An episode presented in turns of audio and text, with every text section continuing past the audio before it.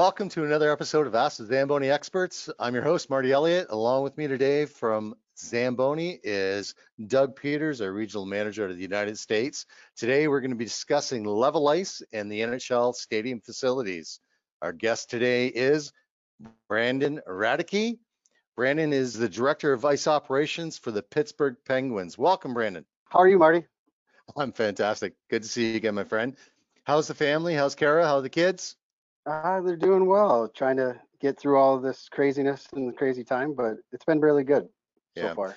Well, it's great to have you on the show today. Greatly appreciated taking the time and uh, and let's talk level ice. Let's talk uh, both uh, UPMC, the practice facility, the Mario, Mario Lemieux UPMC. My apologies, practice facility, and the PPG uh, NHL facility. And reference to level ice, I want to say uh, we installed that for you. Would it be fair to say three years ago, Brandon? Uh, it's actually been since we opened this facility, so we're on our well, four years ago now. It'll be Wow. our going on our fifth season. Wow, So, time flies when you're having fun. yep. So, Let's- well, yeah, it's two two cups. We had two cups on that, so it's been yeah, it'll be the fifth season. Actually, you're right. I, that the first cup I do recall. I I Yeah. remember making I remember making a quote on social media about that. And did I ever get some fire back on that one? Anyway, Oh, I'm sure. Yeah. Can you remember the cup from the, the Leafs, Marty? oh, The last it, one? Are you old enough? Are you old enough for Hey, that? I, I I think this is one of the last years that the Leafs go off the cup this year. Like, do. The band comes off. The band, the band. Yep, you're right.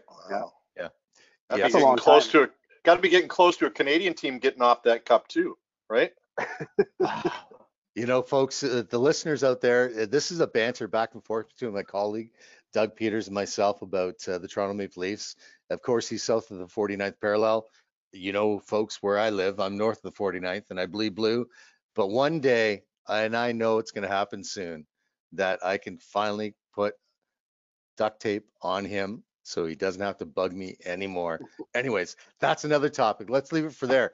Brandon, let's share about your background in the industry and what your uh, role today is with the Pi- Pittsburgh Penguins. Why don't you share with our audience?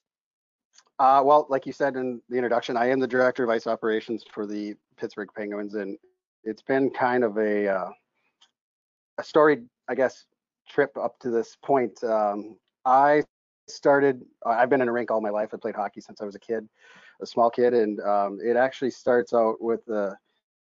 Um, in my hometown back in Minnesota, we built a, a community rink. Um, my dad was the head of construction there.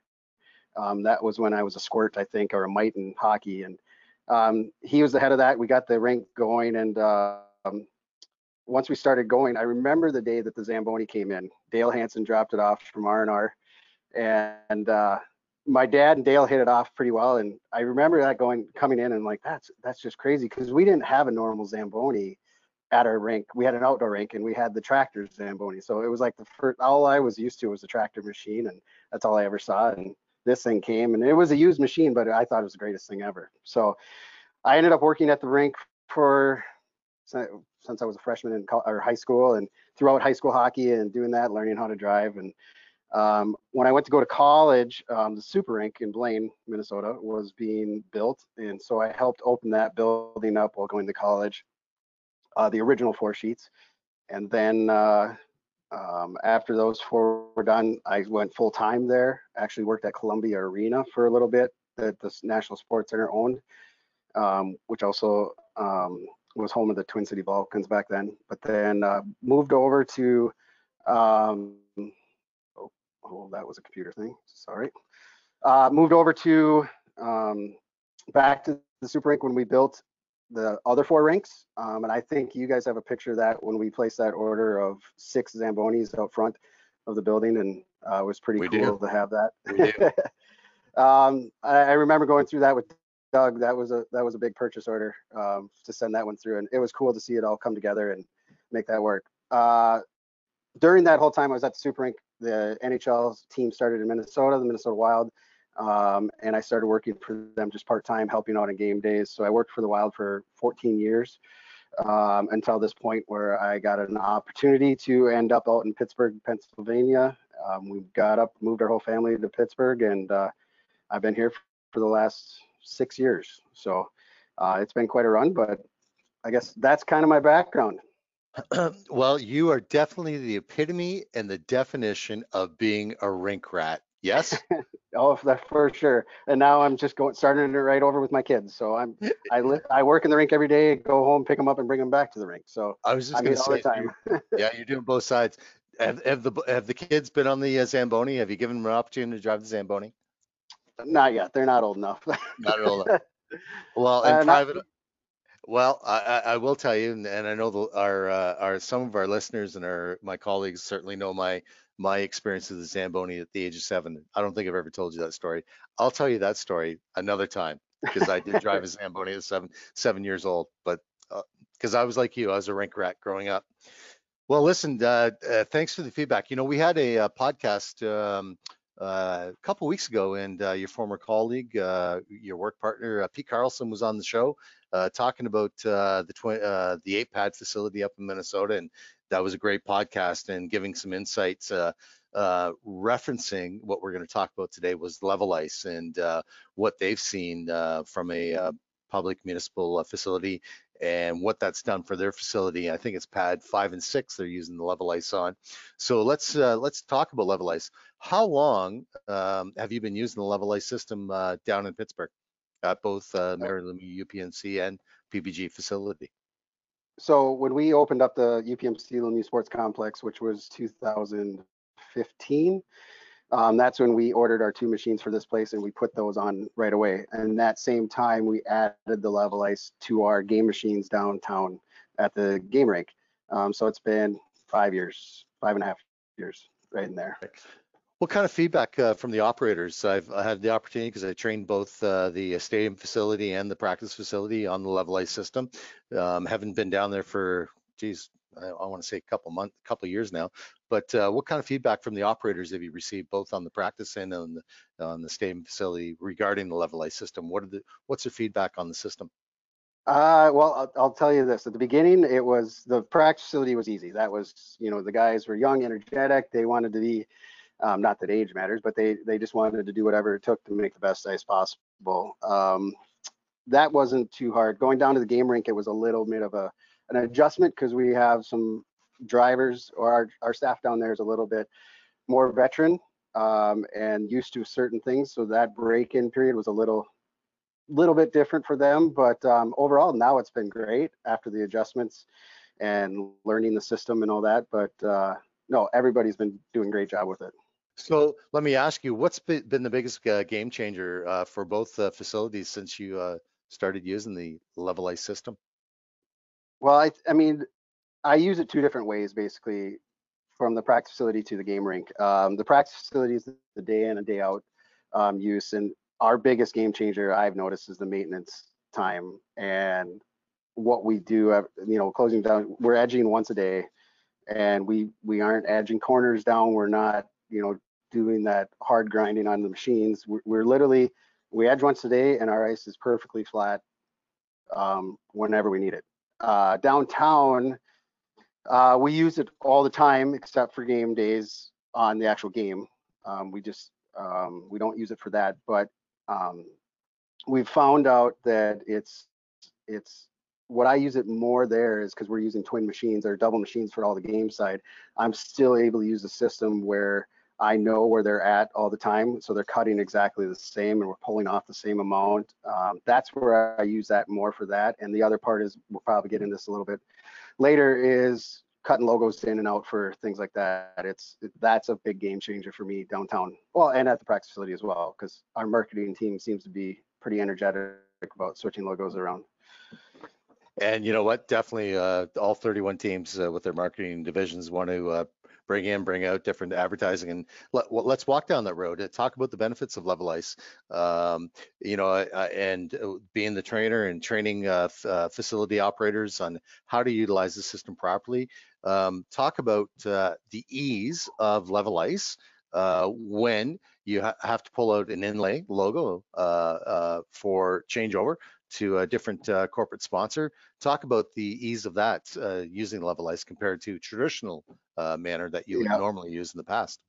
Well, this year I, I really found out the benefits of it because with this pandemic stuff going on, we pulled one of our practice sheets around, or pulled one of the practice sheets out, and then we're told a week later we had to put it back in. And long story short, so when we went to put the logos in, I know that we change out our ads, you know, at least once a year, certain ones, whatever.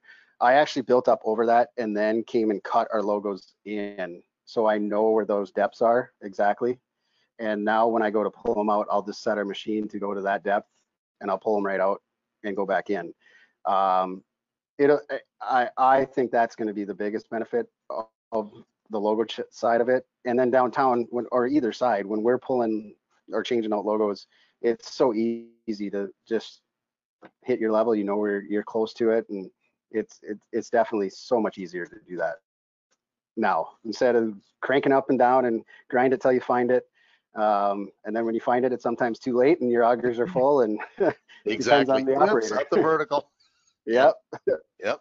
Yeah, we know exactly what that's all about.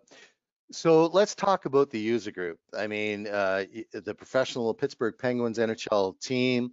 Uh, we got some high-profile players there. Um, you're going, you're they're going from their practice facility that's just about four years old, the U, UPMC facility, back to the stadium facility.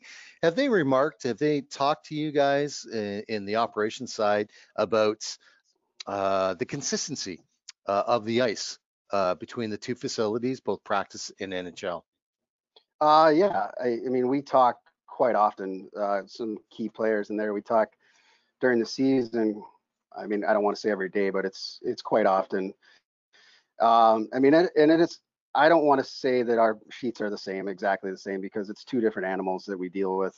Uh, I mean, obviously everyone knows that we're a giant building compared to a small condensed building, but as the surface goes for the sheet, we try and get our get our numbers as close as we can, or temps wise, and you know it's it's pretty consistent as close as we can, except for when you're getting 18,000 people in a building that affects it obviously in a different way, but uh, they seem to be very happy. Um, I was brought here for that reason to come and try and get some change and positivity to the um, not positive, I guess, um, change the ice the the mental part of it in the players' minds that the ice is not as as bad as they think. And you know, it wasn't a whole lot of changes. It was just more or less making sure that they knew we were on top of it. And I think a big part of this has been the level ice, showing them the technology that we're doing to help improve our sheets. They they appreciate that, and things have gone very well with the NHL side of it.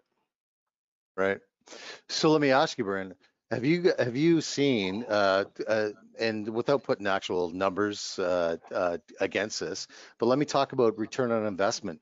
Have you noticed a difference uh, post installation of level ice as far as both the UPMC and the stadium facility um, when it co comes to cost savings? Well, uh, to be honest, Marty, I, it's tough for me because we put the ice in right away here and we've had it at the practice facility we've had it in since then you know so i don't know really what the savings would be there but i do know downtown um, i carry different levels or heights of ice throughout, the season obviously playoffs i carry a lot more um, because of overtimes and all that but throughout the season shoulder seasons um, i try and keep it thinner just to try and get i'm trying to keep my numbers correct on the temp wise and that I see it there where I can uh, get the same temperature or you know where I need to be at different levels throughout the year, depending on how much heat load that is coming from the outside conditions. So just in that, um, I range from an inch and a quarter to an inch and a half throughout the season, depending on what it's going to be like outside. And I'm I'm able to pretty much keep the same surface temp with that, and it's very easy to do. Obviously, with the laser level, you just make an adjustment and you're right back down to where you got to go. So um, that's where I notice it. Money wise, I don't know total what we say, but with that said, obviously we're using less cooling to get our same number. so it's definitely there.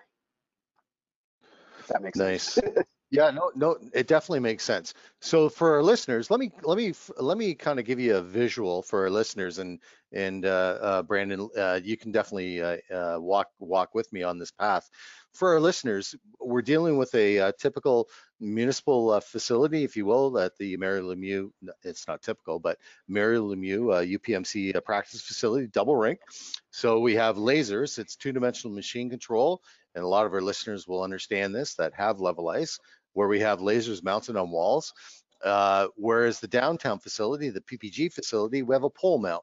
So Brandon had uh, related earlier as far as how the operators are adapting uh, post, or pardon me, pre-game, uh, pre-warm up, and leading up to a game where they're using the two-dimensional laser facility. Uh, Brandon, I believe, because uh, I was involved in this, where we actually adapted a, a, mount for a laser uh, uh, to be installed on a step in behind the uh, Penguins bench, where the operators, correct me if I'm wrong, they will actually utilize it up until pre-warm up and then take it down, take it back to the Zamboni room, and then go into automatic mode. Am I correct in saying that? Yeah, so we we take it on right after, right before warm-ups, before our building opens, um, and then we go into manual mode for the game, if that makes sense, right? that yeah, we go into manual mode, um, right. and and then um, right after the game we put it right back up because we'll make a cut. I know how much we lost throughout that game, which is typically for us, we're about an eighth of an inch we lose per game. I'm trying to fill the buckets on every ice cut, both machines, so we're cutting pretty hard. Um, and then so we build back up um, with that, and just an attitude of that, we build with a cart back up after every game, and there's where my wish list comes into getting my fast ice system. So wow, that is the best lead in. I that made that made this so easy. Let me bring yep. in uh, my uh, co-host Doug Peters, our regional manager of the United States. Uh, Brandon, I know we've talked about it, and we do have. Let me kind of give our listeners uh, with 31 uh, NHL teams in the uh, that are presently in the league.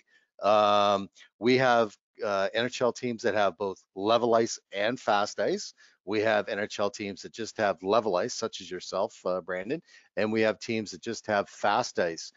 Brandon, you've spoken uh, briefly about fast ice, and I'll bring Doug into this uh, equation here because um, I believe one of your colleagues in the industry, and we'll talk more about the industry uh, education FOMA, but uh, let's talk about what you've understood, what you understand from your colleagues in the industry, uh, be Cody Bateman, down in uh, Dallas Stars, uh, American Airlines Arena, or over in uh, Nashville with Nigel uh, Schnurr at Bridgestone Arena that have uh, some fast ice or some level ice and fast ice. But Doug, let's uh, let's bring you in and talk further about that. Thank you, Marty. Yeah, Brandon, it's it's something I know you have a desire to have it on the equipment. There was some talk about getting some new machines at PPG. Uh, unfortunately, the wonderful world that we live in these days has uh, kind of put the brakes on that. But um, do you have any experience in working with Fast Ice? I know we've got it out here at uh, Staples. Uh, they've got it on their machine for the Kings. They've also got one system on their practice facility. Um, but what, what's your experience either talking to people like Francois, Cody, uh, or actually getting practical use with it uh, on one of our machines? I have not uh, had the actual practical use of it, and I want to jump on one of those machines at some point. But um, with talking, like you said, to Cody and Francois, I talked to them not only just in general, but we're on the board together for the FOMA side of it. And um, I, have talked in depth with Cody about it, and um, he seems super happy about it. And uh, it, it's something that I think uh, it's a game changer to have both of what we, the laser level and the the the fast ice system just for what we go through in an NHL facility. Um, it just makes so much more sense. Yeah, we're really starting to see even in the community rinks, they're starting to uh, see the value in the fast ice system. We sold a machine uh, to the rink in Pasadena, California here, where they put both level ice and fast ice on it. Uh, we've got a prep school out east uh, that put level ice uh, or I'm sorry, put fast ice on. And then we've got uh, Harvard uh, just got a new machine within the last month or so that's got both fast ice and level ice on it. And, and, the thing that I like about the level ice, and I, I was sweating bullets when Um, the Kings put it on. This was pre Francois getting down to the facility. Um, but uh, I was really worried about it because they had a couple drivers who very experienced, had a few years under their belts, and trying to get them to adapt to uh, the new setup. And when I saw their ice, what it looked like the first night, it was amazing to me. Uh, it, it just blew me away with how shiny it was, and some of it had to do with new lighting. I think, but it, it really was amazing. And uh, Marty, maybe you can elaborate a little bit more because you've spent a fair amount of time up in Calgary with the the gentleman up there, and it's he's told me that it's been a game changer in his facility as well. Yes, the uh, the Calgary Flames, Richard Gurney, uh, head engineer of Ice Ops, in the same role as you, uh, Brandon, and uh, Matt Cowan, his lead hand. They both, uh, though that facility, uh, their NHL facility, has both fast ice and level ice, and definitely even the players. I mean, Mr. Hockey uh, up there, th- th- they they definitely noticed an immediate return on the quality of ice, the bond in that, which um, and maintaining the levelness, which you've experienced over the last four years but the fast ice where they see that uh, tightness of ice and dealing with TDS um, and, the minerals and all that and how the spray boom and all that and and I know you've talked uh, spoken to Cody about it. Um, that uh, that was definitely a game changer in the quality of the ice, which allows me to walk down this path and and let's talk about this, Brandon. I mean, we look at the professional sport sports leagues out there, uh, pitches for soccer, uh, courts for uh, basketball, uh, football fields, and turf. Uh, maybe not a good example, but MLB, uh, MLB uh, playing fields. I mean, consistency that the league has the same thing to play on all the time. I mean, where's your thoughts on that? How do you feel about that? I mean, yeah, it's it's definitely. Uh, I mean, players want it, of course, across the league, and I think that's where the hockey ops group comes in from the NHL side of it and tries to guide through, you know, helping people out. But I, you're right, it, it's definitely a big factor in how they want consistent consistent sheets of ice across the league. Now you run into some different variables with where the way buildings are made and you know equipment that way, but you know th- it starts with your slab and or your sheet of ice and for sure that would ma- make it uh, a lot more having both systems like that i think it would help everybody out Yeah, consistency, a level playing field. That's what I refer to all the time. I mean, let's let's just talk about it. We got the Buffalo Sabres, level ice, fast ice. We got um, the uh, Calgary Flames, level ice, fast ice. We got the Toronto Maple Leafs, uh, Scotiabank Arena. They got fast ice. Uh, TD Gardens got uh, level ice. Carolina Hurricanes got level ice. Um, uh, uh, Bridgestone Arena in Nashville, they got fast ice. We got American Airlines Arena in Dallas, they got fast ice, level ice. We got Staples Arena, they got fast ice. I mean, so as a, as a player, because I still play, and I, I know Brandon, you play. I mean, when you're going from one facility in the community rink to another facility, depending on the conditions and and what what's going on and who's driving the machine, um, Yep. knowing the quality of the ice to be consistent all the time compared to going uh, from a, uh, a nine out of ten to a no disrespect to the industry or operators that are uh, driving the uh, Zamboni to maybe a four or five out of ten, it affects the game of play, and and that is a challenge at that level of the experience and the expectations that the industry has being the user group being the nhl players. So uh, consistency across the board definitely definitely a game changer no question question. Doug let's uh, bring you back in. You wanted to ask a couple questions Yeah, in talking about the consistency, Brandon, I know that you were on the staff at Target Field.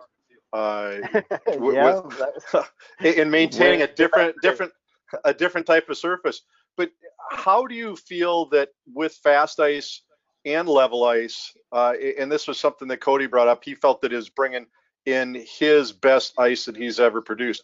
How do you feel that that's going to help you out in either of your facilities uh, in putting out the quality of ice that not only what you want, but what's going to make the the hockey players happy?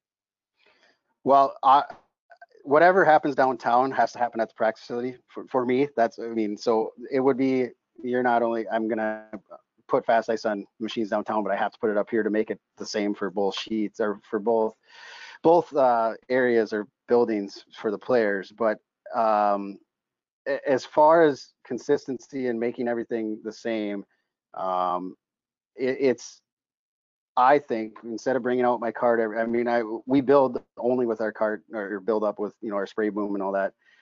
Um, for the building side of it, you're obviously getting the tighter bond of it, but then you know it's going to be exactly the same. And I I can't emphasize enough how much our building is, how much the team wants it consistent or the same as downtown.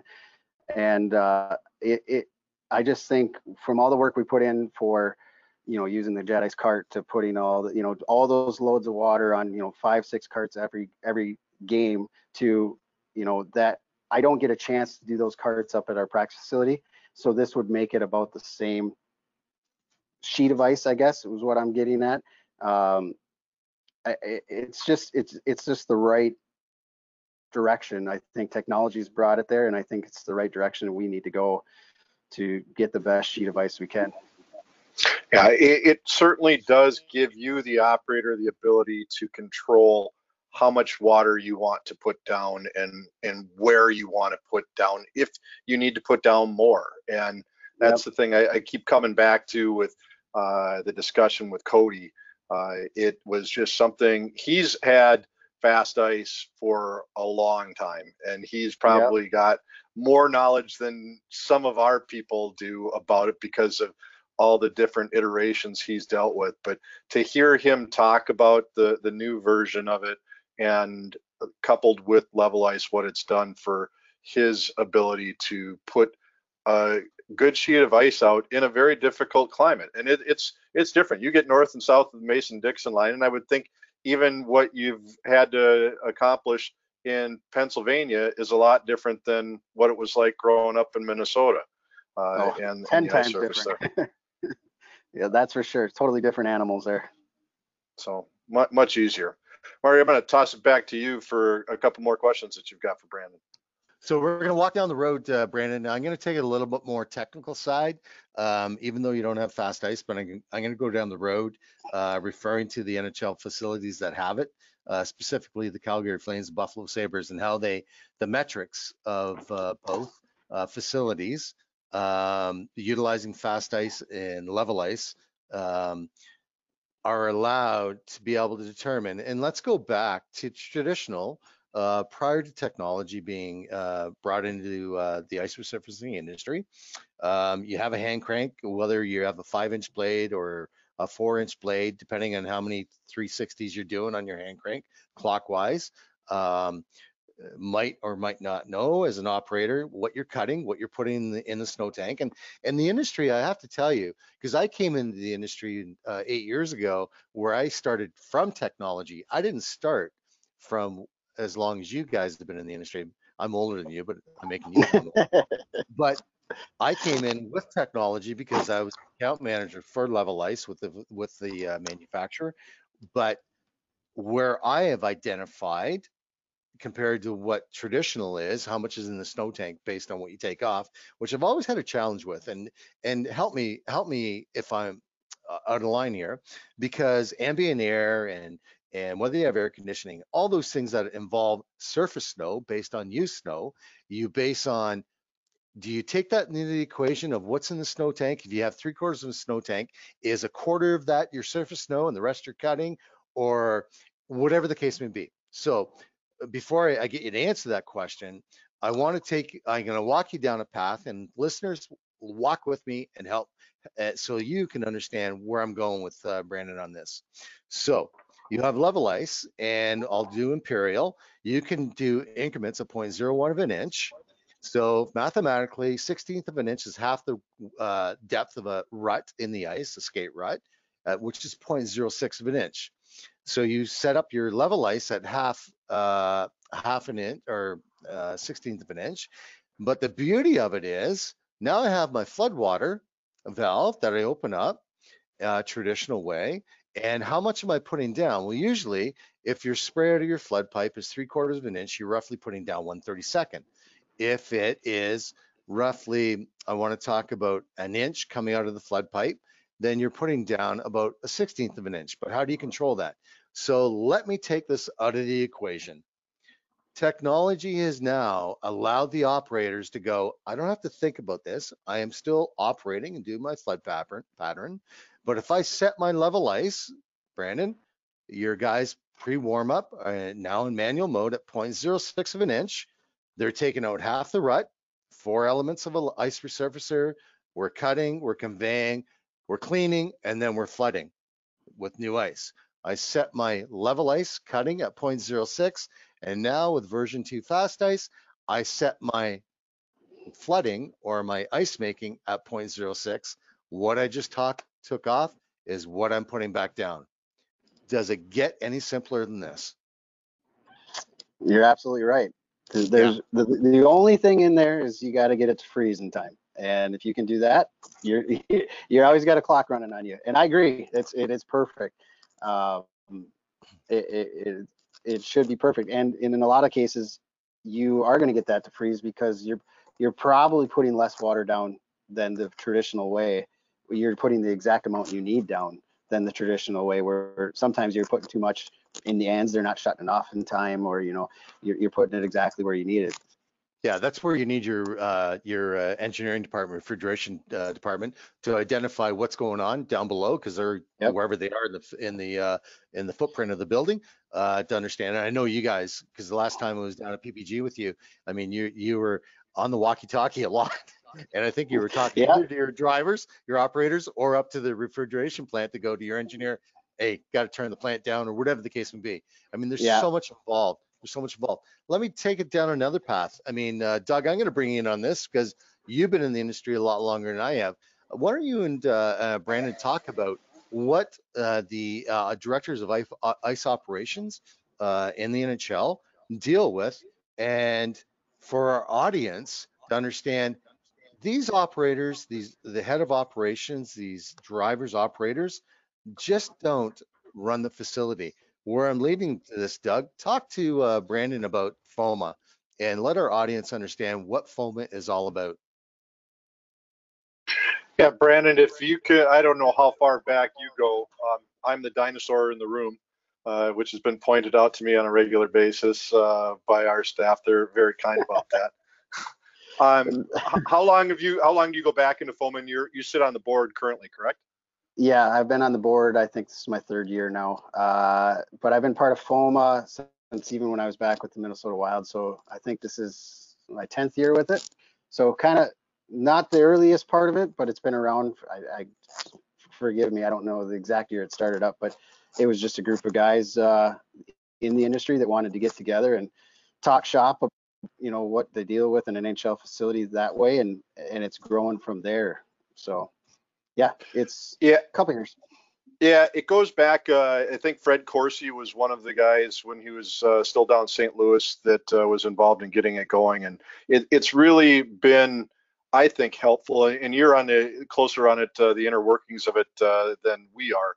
Um, but uh, it brings the NHL teams together. And I think that's a good thing so that they can have a best practices. And I don't think there's ever going to be a situation where you can say, hey, uh, in Minnesota, they can run their building the same way that they run it in Pittsburgh or the same way they run it in Tampa or Nashville or Dallas. Um, but it, it can bring the group together so that they can discuss things and say, hey, this is going to work for us in our facility or no, it's not. And I know it's had to have helped you guys uh, in both your uh, big building and in the the practice building in that these buildings now that are coming out that are the practice facilities they've got all the bells and whistles and i think they've learned um, from your facility one to what they've done in, in the other facilities that have built since then. Yeah for sure and it's and i think that's the path you're going to see down the road a lot in these buildings. It's uh, I think we were one of the first new ones, and then it's been, you know, Chicago. Um, you see a lot of them. Just for example, Chicago, Minnesota, all those are they're putting on all the bells and whistles. But back to FOMA a little bit. Um, you, are right. It is a great chance to. I mean, we always do it at the end of the season, um, a week after. It's usually a week after the Stanley Cup has been awarded, and uh, it's a good way to talk shop and tell horror stories of the season and uh, you know small things like that. But it also you know we come up with a lot of good ideas of you know what's next coming out, where what what are what do we do in these situations, and it's a good chance for us to get back to the league on issues that we've seen too. So it's it's you know it, it it's a good it's a good group of guys to hang out with, and now we're broadening it up. I shouldn't say guys, guys and gals that are part of the the league side of it, and we um, we've opened it up now to the minor league clubs, and we're trying to even build it more. So because you know these minor league clubs are also um, or the A teams or whatever you want to call them are you know they're dealing with our players as well as so we're trying to bring this whole group into a bigger a bigger group of people to so we can all be part of the discussion of how we can make it better and more consistent throughout the league. I think it's been a great opportunity for uh, the voices to be heard from the buildings at the, the league office level. And uh, I know with Dan Craig being actively involved and now Mike and Derek, uh, it certainly has given feedback where I think it's um, sorely needed uh, because they sometimes I think at top levels, people can say, oh, let's just make this happen. And while that's yeah. great and wonderful, and, and you've been involved in it uh, on the level of the outdoor games, which are challenging, it's having to understand the aspect and the pro the process of putting ice into a building and what's doable and what's not. And now buildings, I think, are um, it's harder and harder as they cram more events in, and it's going to be interesting to see what buildings look like once we come out of COVID and uh, that uh, teams are allowed to have fans come back into the building. Yeah, for sure. I, I know our calendar right now. If it goes, it's it's an event every day, and I, I think every building is going to deal with that. So it's there's going to be a lot of that. But a, a, prime example of you know yeah the relationship we have with the league in FOMA has been it, most people don't think of the things that you get into this job, you think I worry about the ice and do all that, but there's so many other variables that come into a gameplay or, uh, or in a game rink that you don't think about. But what we we lean on the league to help us get our point across. And a prime example of that is we were having issues. You know, they keep pushing time limits in between periods. You know, our intermission times and a few years back, they actually gave us a couple more minutes, two more minutes um, in our intermissions. And what that did is they didn't take, they didn't make the intermission longer. What they did is they took away from marketing um, the time they had to, to put the kids out there. But that was us as FOMA, uh, as, a, as a group leaning on the league to, hey, hey, we need time. If we want to get this ice as best as possible, you know, we need the time. And, you know, what I was getting back to is when you're at your normal practice city and things like that, you don't think per se as much as how much of a you know what goes into an NHL game. But I think that's that was the biggest thing that you learn is you know it's all the other things around it that you have to deal with. And FOMA's helped with those little types of things where you know with glass changeouts and all this random stuff that you don't in your everyday life at the at the practice facility or in your community rink you don't worry about. But that's where our group gets together and tries to hash out what we can get through with these with the league and stuff and try and make these games go as seamless as possible. Yeah, what I think the listeners might not understand is what a production a game is. Yeah. And it's truly a production because you've got most game, most if not all games are on TV now.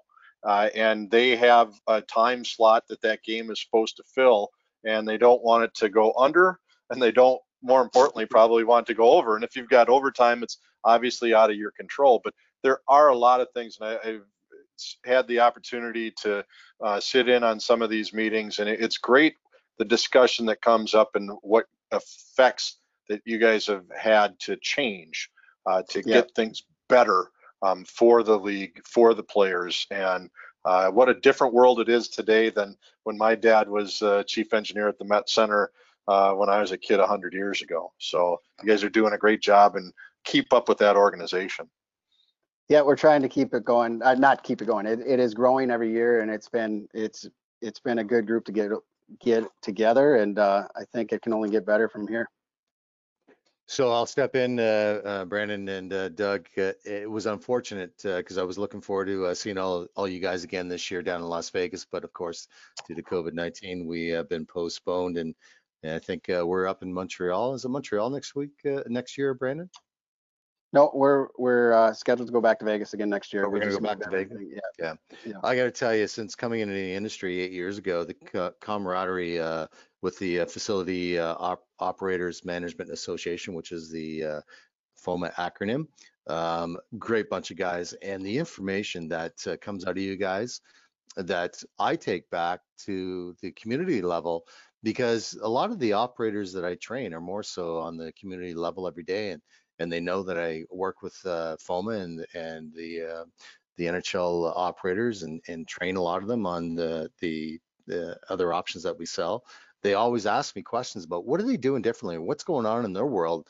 And as you and Doug alluded to, it's a production. I mean, there's so much uh, going on. And I'll specifically touch on PPG and we'll get back to level ice. But out of a 31 day month, how many changeovers, uh, Brandon, would you do from ice to non ice?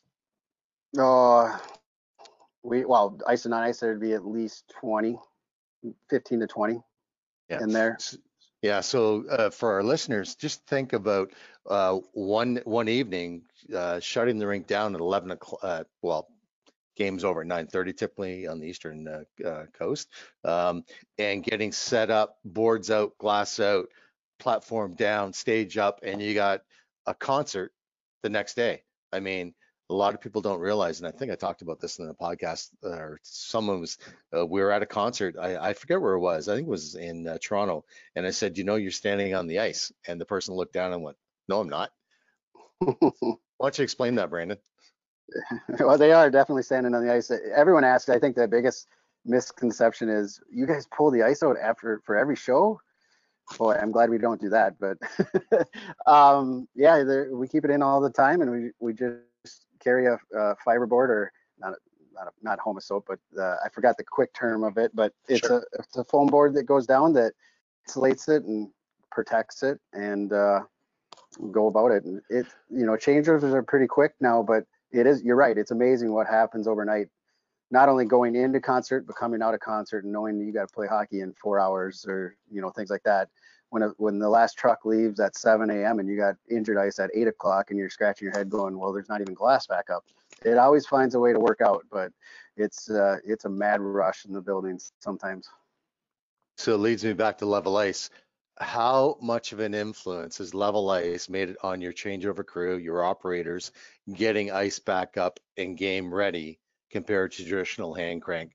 I talk about NCAA, I talk about any stadium rink without throughout North America or anywhere in the world, how level ice has made a difference in that changeover process.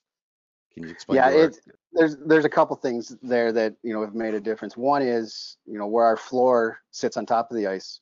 We know where I can have it set so it sits on there perfectly level. We're not overrunning our ice dam or anything like that. So we're not too high in the corners or you know some buildings deal with that. So we know we're right on with that.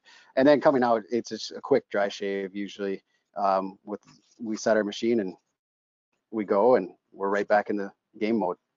getting the beer, getting the pop, getting the popcorn out of the uh, ice surface, and away you go, and you're back Yeah, in the play yeah. mode. Yeah. So That's- let that's me, sure. Yeah, let me uh, let me ask you, uh, reference to level ice, uh, Brandon. Share with our audience the top three benefits that you've identified post installation of level ice that you can share with the group. Uh, first one is obviously maintenance. It's just uh, it's night and day. Um, how what we do. It, it's literally I will say we do zero maintenance to our ice, and I don't mean that in a, a negative way. It's we we edge once a day like we typically would, and we're back to normal. Um, literally no cross cutting, no things like that. We're we're where we need to be all the time. So that would be one. Two is ease of use. Um, you know, we're in the community rink, we're throwing new guys into the machines all the time and learning the system. And, and it's, it, once it's set where we need to have it, it takes that guesswork out of these guys that, you know, cranking and finding your spot. Um, that, that's, it's so much easier. Now, that's why I'm pushing for fast ice too, to take that element away of water control and it, it's, it, you can teach them to drive the lawnmower the same way. So um, I think, yeah, ease of use. And the third one, that's a good one. I, I just know those two are the, the biggest reasons. The third one probably is the, the the ability to change logos out, like we talked about earlier. That Sure. that's been a game changer too. Um, it, it I can't say enough how easy it is now with that and trying to find Yeah. stuff. So No it's, question. those those are my top three for sure. And um, yeah, it's been great with it. Anything else you want to add to the conversation, uh, Doug?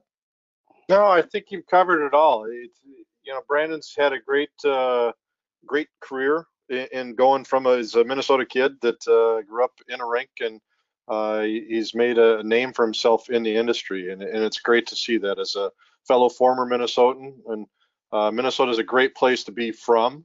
Uh, not not quite so much a fan of it during the winter time and uh, the oppressive humidity. Although out here in Southern California, the last few weeks it's been uh, abnormally humid for us uh, as well. You know, when you when you can feel it, when I, when I can feel it out here, it's something. But no, I, I want to thank Brandon for um, uh, taking part in this, and I want to thank Marty for uh, all your efforts with what you do with the level ice system and everything else that uh, that we have to offer. It uh, it helps make my job easy because I can use you guys as points of reference um, when I'm talking to other customers. It's always paying it forward, Mr. Peters. That's what we do. That's what we do, brother. We always do it. Brandon, thank you very kindly for your time and uh, want to thank everyone for listening into another episode of Ask the Zamboni Experts podcast. By the way, folks, if you have a question for one of our experts or an idea you want to share for a future episode, please email your questions or requests to info at zamboni.com. And for more information on additional podcast episodes, please visit zamboni.com forward slash podcast or search Ask the Zamboni Experts on your Apple Podcast, Google Podcast, or Spotify. This is it. Marty Elliott, your host. Thank you to Doug Peters, my co-host. Thank you, Brandon, again for taking the time and talking about Level Ice and your facilities that you're managing. And folks, we wish you to have an ice day.